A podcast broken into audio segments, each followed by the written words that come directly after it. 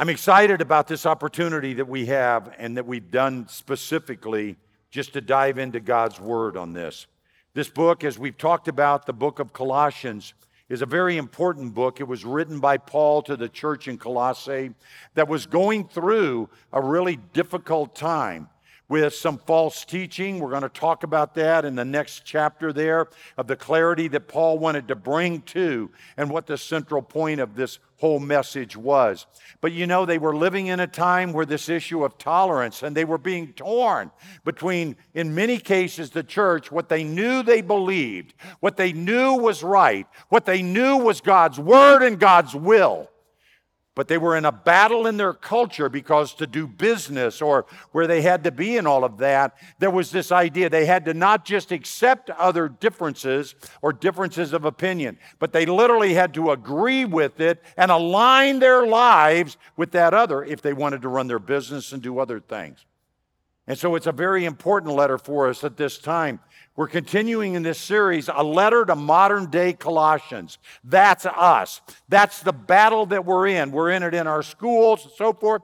And this isn't a political statement. This is a spiritual statement that God is saying your nation is in a battle. And He's calling on us as believers and followers of Jesus Christ to make a decision about how we're going to live our life. If we're going to align it with God's Word and God's will, or if we're going to bend to a culture just to get along and not muddy the water. You understand? And that's where God has us here.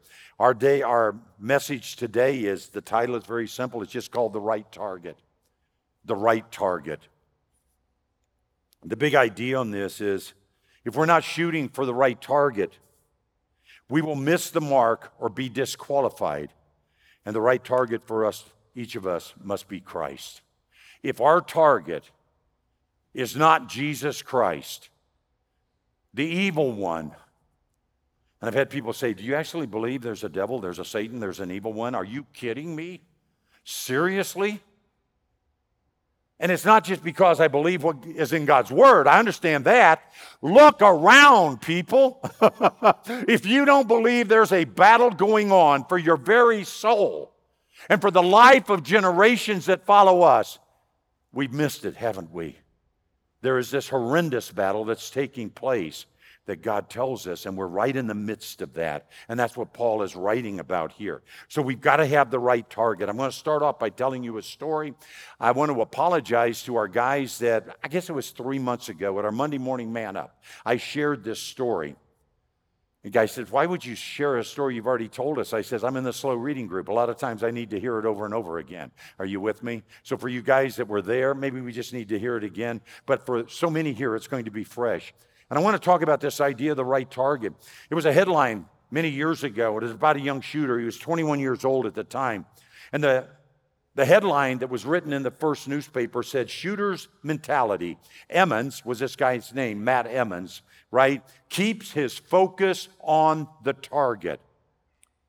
And then comes the story that was published from that interview there. When they asked this young man about the upcoming Olympics, it, It. It was in Athens when they were taking place. He was the odds on favorite to win gold, not just a gold medal, but multiple gold medals. That was what was expected. That's what he had already proven. When you look at this guy, he was 21 years old. He had already won three individual titles, four team titles, just in the NCAA. And at the age of 21, he had won at the World Championships at the 50 meter prone rifle shot.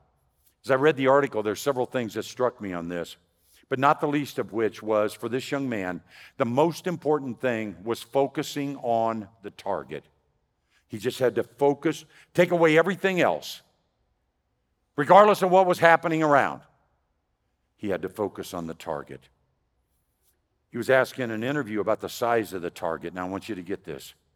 I'll read this to you. This was his quote The 50 meter, okay, perspective, a half a football field. Start at the goal line and go to the coin toss in the middle. 50 meters, that's what he's shooting at, right? The 50 meter bullseye is about five or six inches across. You get this? All right? Five or six inches across, 10 centimeters. But you're, what you're trying to hit is the 10th ring. You see, you can say, well, I hit the target, But you're out here on this outer one, there's 10 of them there. Do you get that? Now, here's the size of it. The inside ring that you're actually going to hit, that you can't miss. He says, if you miss this more than once or twice, you're not going to position for a medal. You're not going to win anything. And he says, but here's, here's the size of the thing, right? You can only miss it once or twice, maybe sometimes three. He asked about the pressure on this thing and how big this thing was. And he goes, This is the easiest match that I shoot. There's something about me. I perform better in bigger competitions. It's something, now listen to this. It's something I train really hard for. Now, I just want you to pause and think about this. We know what sports, things like that, we've watched athletes. I can think of one that won the Heisman Trophy and an absolute flop because he quit training. The things that got him there, he didn't continue those after he reached a certain level, right? But here's what he says about this inner circle. He says, How big is that? And he goes, Well, he gives the dimensions, but then he says, It's about the size of your fingernail on your pinky. This is how big it is 50 meters. He's looking, now I know he's got scope and all of that stuff, but get this that's the target. But then he goes on and he says, and that one right there, right? That's divided into 10. So just hitting something that size right there, your round can go and hit the edge of it, and you're on the outside of this thing. And to these shooters, they would go, you know, I, I, guess that was a good shot, but that really wasn't the target. The target was dead center on this. So here's what happens he's already won one gold medal. He's lined up, and all he needs is a 7.2 on a score. I know that doesn't mean much, and I had to look at this, but here's the deal the lowest score that he had had so far that day was 9.3. Okay? He's light years ahead of this. He's got one shot remaining. That's it. And everybody's waiting, not for the shot. That's not what they were waiting for. They were waiting to cheer after the score was posted. Because the moment it was posted, anything from 7 2 up, he had just won the gold medal for the United States. So Matt Emmons, he's there, prone position. He shoots and he waits. And finally, it says he turned around to the guy in the red jacket and he says, I shot. And there's nothing. There's no score, there's no response. And they waited. And then they announced the score zero. How is this possible? Well, what happened to Matt Emmons was very simple. He did something that he hadn't done in six or seven years. He fired at the wrong target. He was in lane two, and he hit the target in lane three. And had they counted that, it was an 8.7, 8.9. But it was in the wrong lane, it was in the wrong target, and he missed it completely. But there was a response that came after this when they asked him about this. There was a level of maturity that this young man showed. And he said this he was questioned about it. No excuses, no blame, no anger. And he says, uh, I made a mistake, but I'll live to shoot again. And I read that and I think about all of us. Never mind you. Most of you you know, you don't experience sin or have a past or anything like that to deal with. So you can just look at me and focus on this. But how many times you think you've hit the wrong target and you think it's over now? God will never love me. God will never forgive me. I've lost the purpose in my life. I've made a mistake. It's cost, that's it. And here he is, 21 year old young man with a level of maturity that says, I made a mistake. I aimed at and shot the wrong target, but it's okay. I'll live to shoot again. And maybe that's the message before we go any farther for some people sitting here today. You've hit the wrong target. You've made a mistake. You're wondering how God could put up with a person like you. If everybody, you know, the statement that always gets me is when a guy, particularly women, you don't do this, but guys do, will go, Man, Chuck, you don't understand. If God only knew, newsflash, God knows everything your past, your present, and your future. He's right there with you. So when you look at me and you go, Chuck, you don't understand. If God only knew, trust me, He knows. Okay? So here's the other thing, too, that really struck me in this. Matt Emmons went from a gold medal, one shot, one round, to going eighth. What it did, though, on that Olympics, you know, there's always a medal count. Which country medals the highest? Do you realize that? And no, this isn't speaking politically about China or any country, but it allowed China, that got the gold medal, to move ahead of the United States in those Olympics. Now, here was the message I took from that. It had nothing to do with the countries. It reminded me once again that yes, my actions affect me, and I am responsible for my actions. I'm responsible for the things that I say and the things that I do. But like Matt Emmons, he was on a team. Peeps, you're my peeps. I'm on this team. What I do also reflects on you. But get this, saints what you do, driving a restaurant with your neighbors or wherever, do you understand? What you do affects you, but what you do also affects God's team because you're a critical player on God's team. And He doesn't have a second team. Every one of you are on God's first team. So let's dive into the Word, see what God tells us here.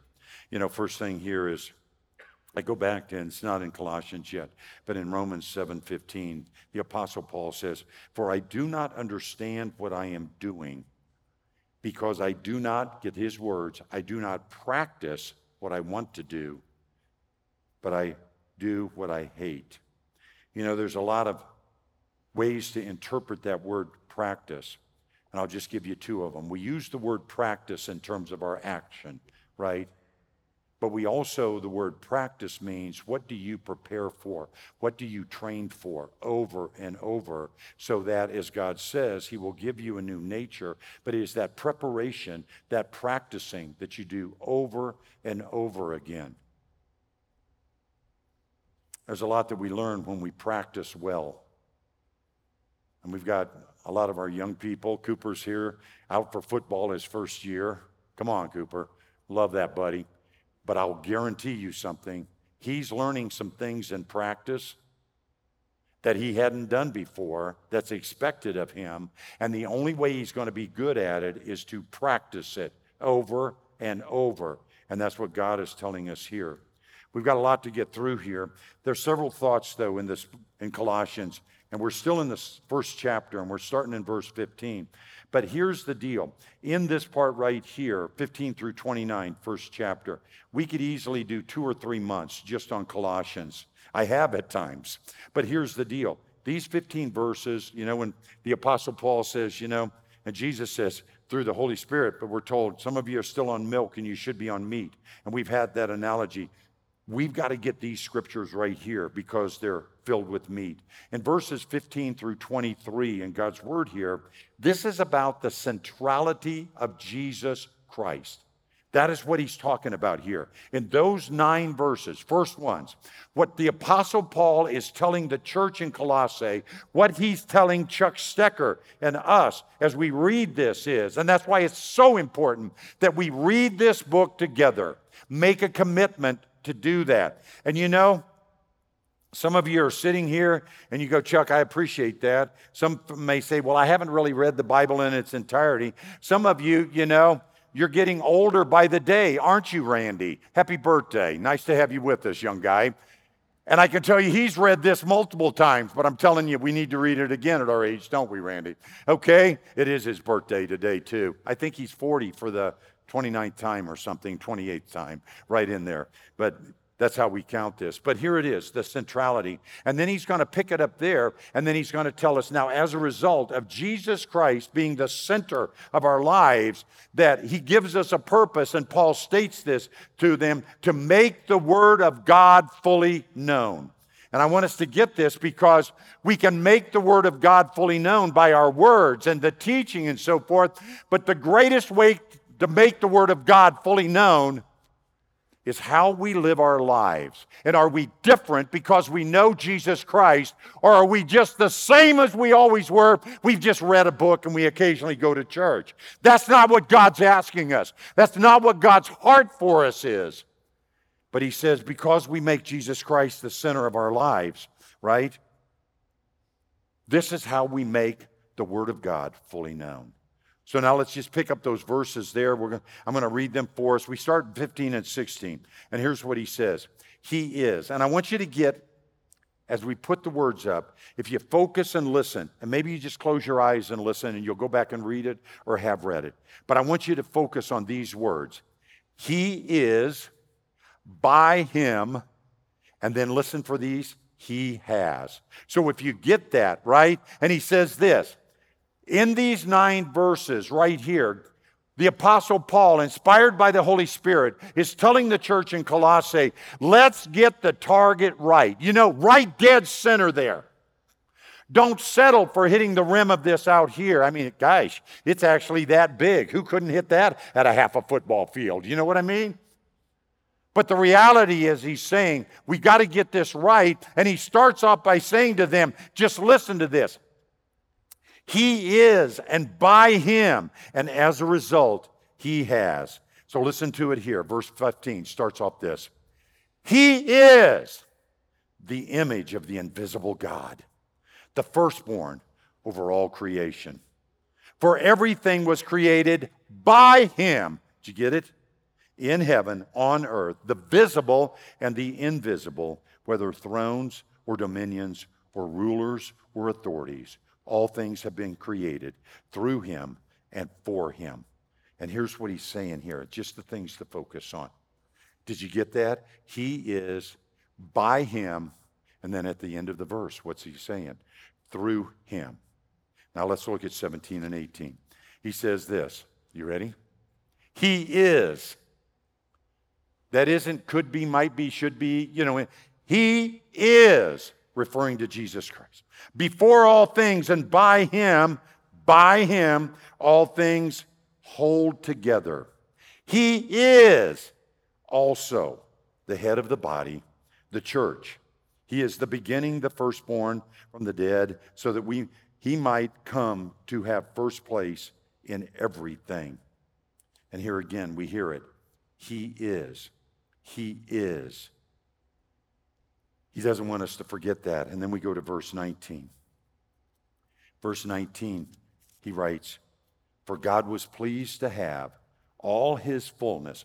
God is saying, God was pleased to have all of God's fullness dwell, here it comes, in him.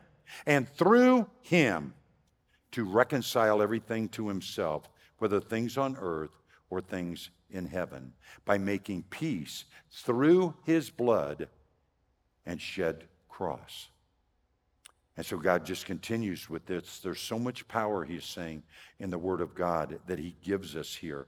And as we continue through this in verse 21 and 22, and this is power, this is as, as a result. You get this? We know who he is, what he has done, and God's given us this. But here's what he's saying now. And it's kind of like the Apostle Paul, and again, through the Holy Spirit, it's one of these where he is he's hitting with this, hitting with this.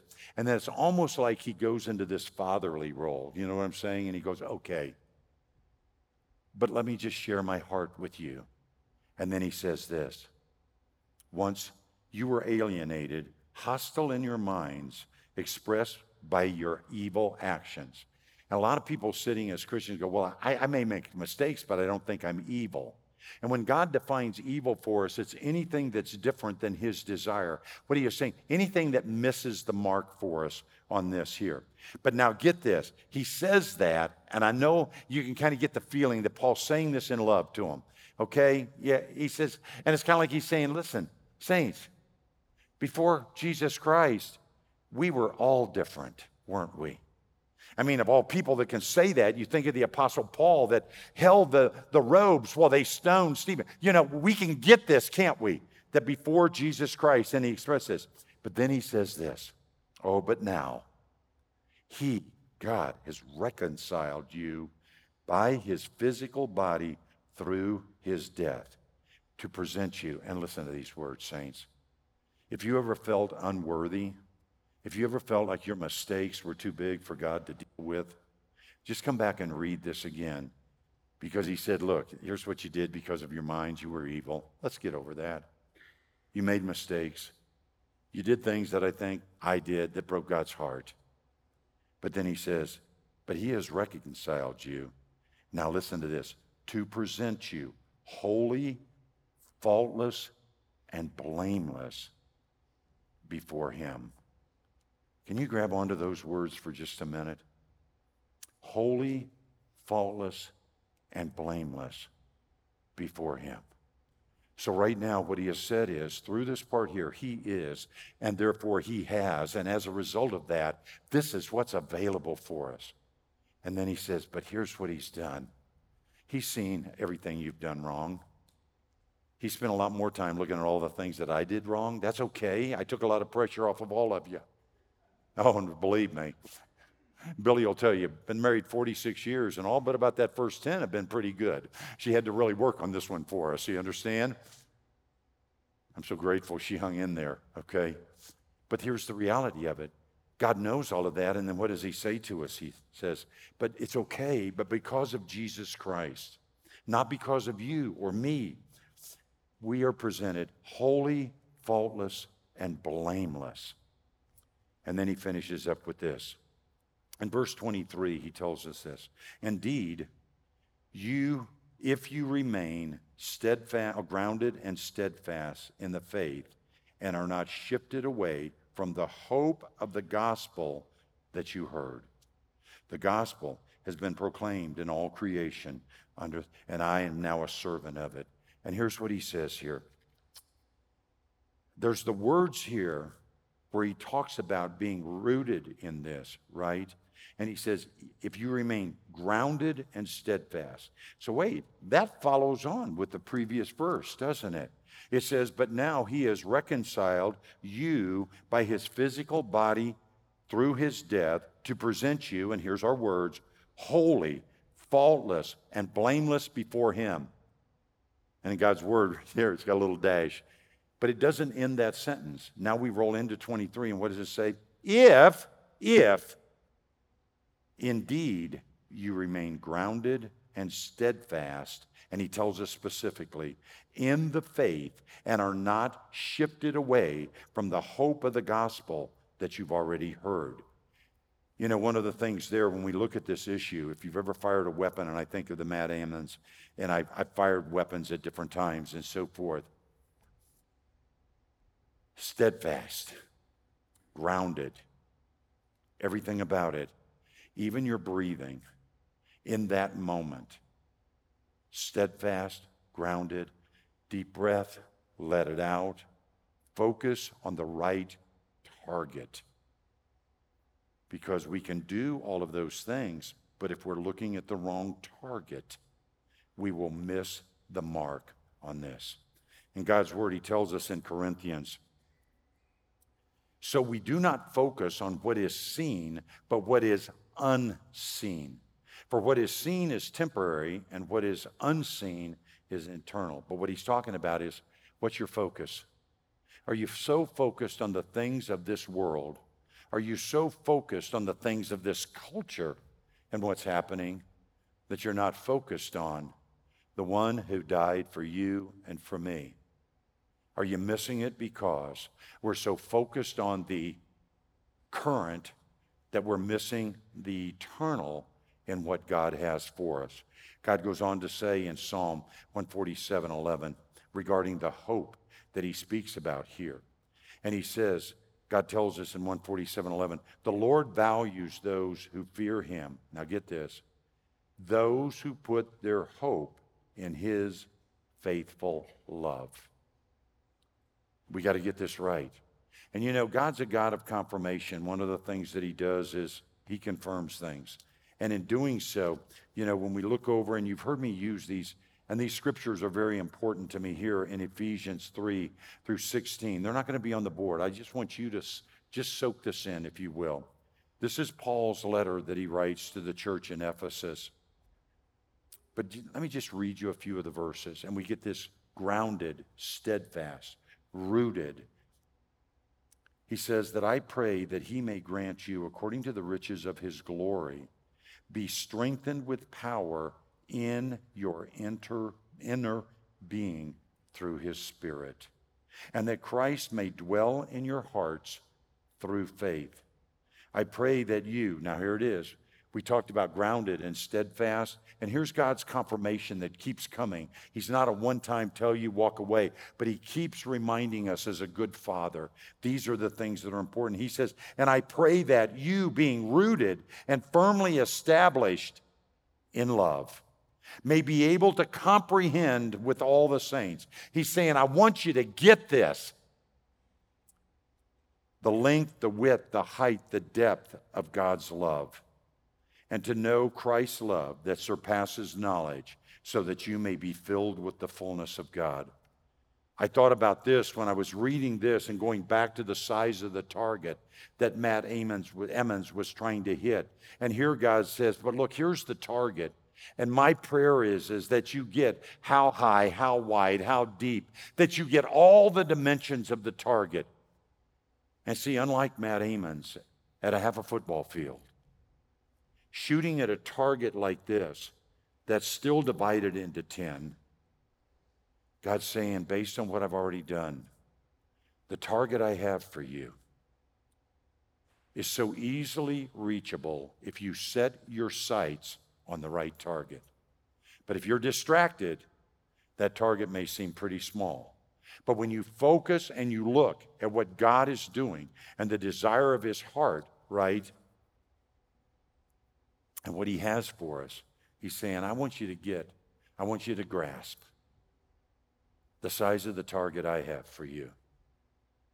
Then, when you can see that empty cross and understand what Christ did through His shed blood, His body dying, lying in a tomb, but being resurrected by the Father Himself to sit at the right hand of God the Father Almighty, oh my goodness and knowing that God said, No one comes to me except through the Father.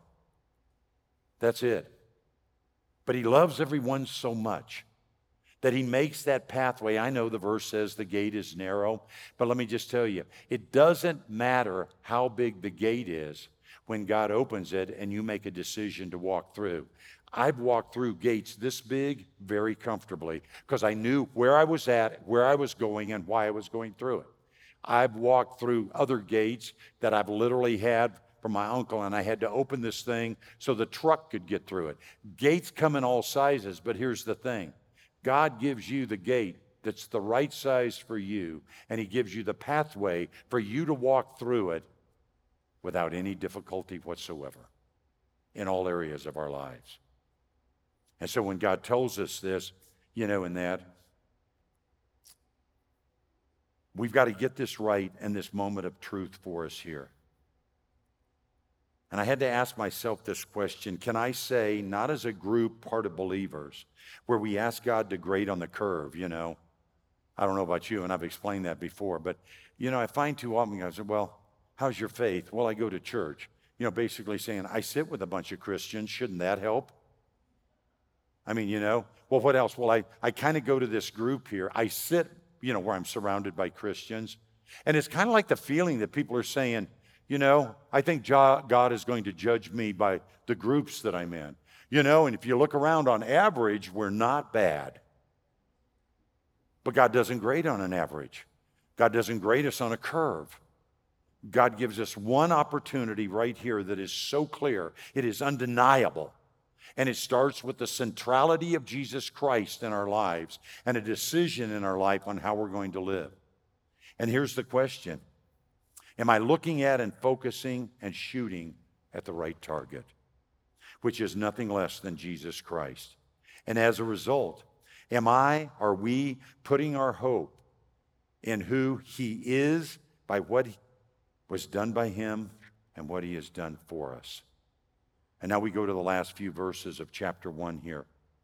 In the last few verses of chapter 1, starting in verse 24, and God tells us this.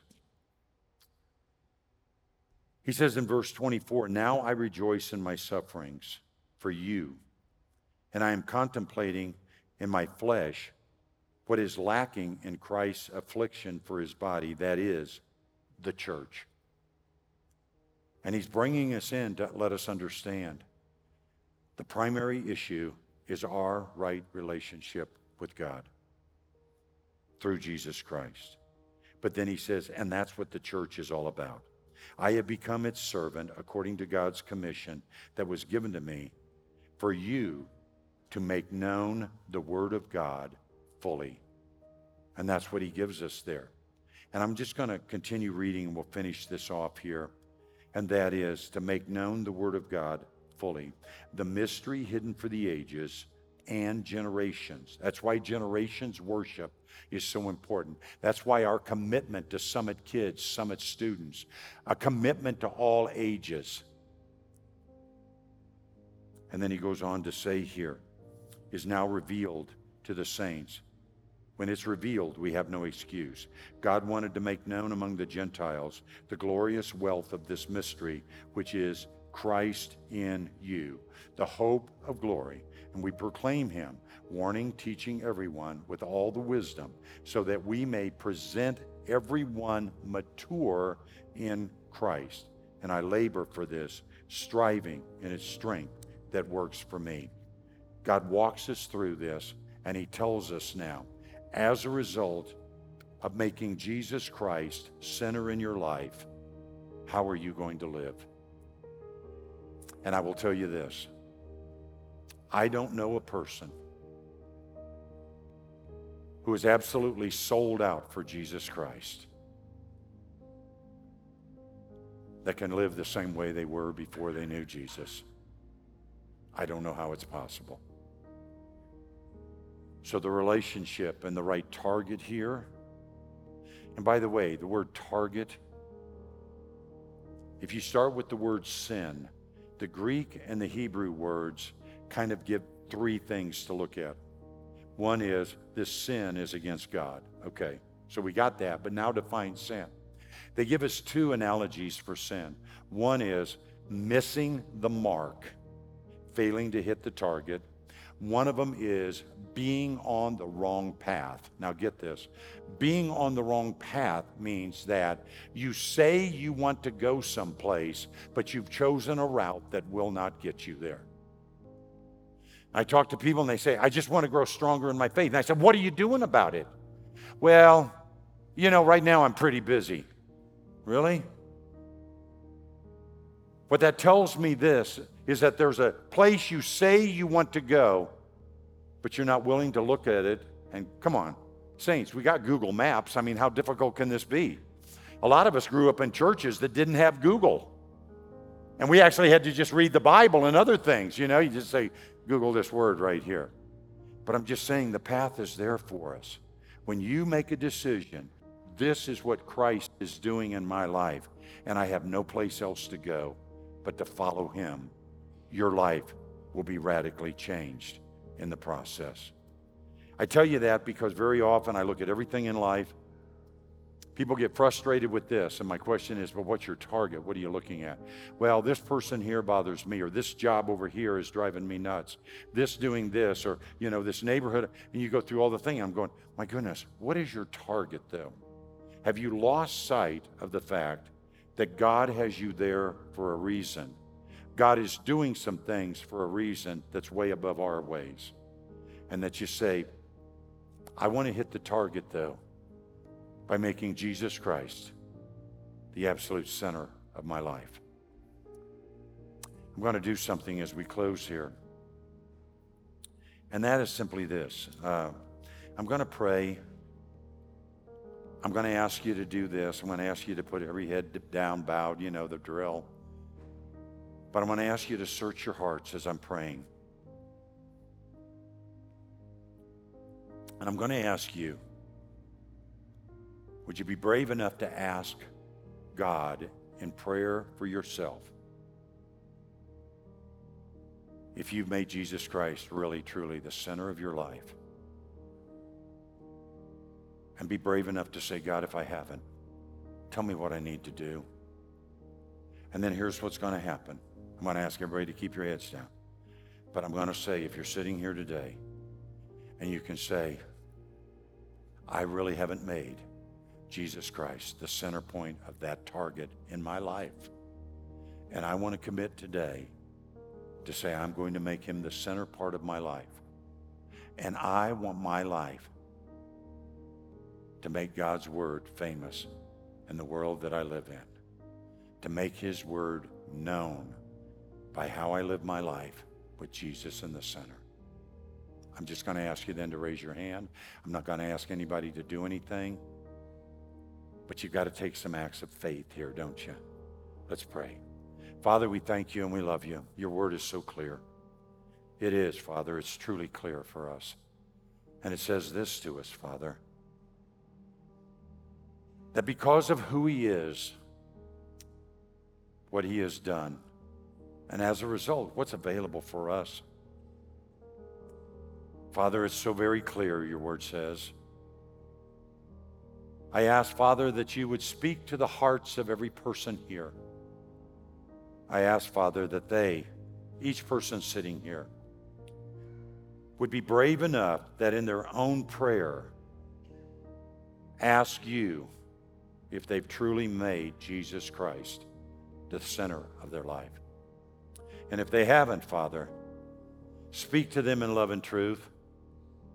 But if they're willing to say, I want Jesus Christ to be the center of my life, and I want God's word to be known by how I choose to live my life with Jesus in the center. If you're sitting here today, every head bowed, the eyes closed, and you would say, I have not truly made Jesus Christ the center of my life, but today is the day that I am saying, Jesus Christ will be the center of my life. And by living my life with Jesus in the center, I want to make God's word known to the world we live in. If that's you and making that decision today, just lift your hand right where you're at. Just lift your hand high right where you're at. Folks all over the auditorium, thank you. But now the proof is not to me. Now, follow that up.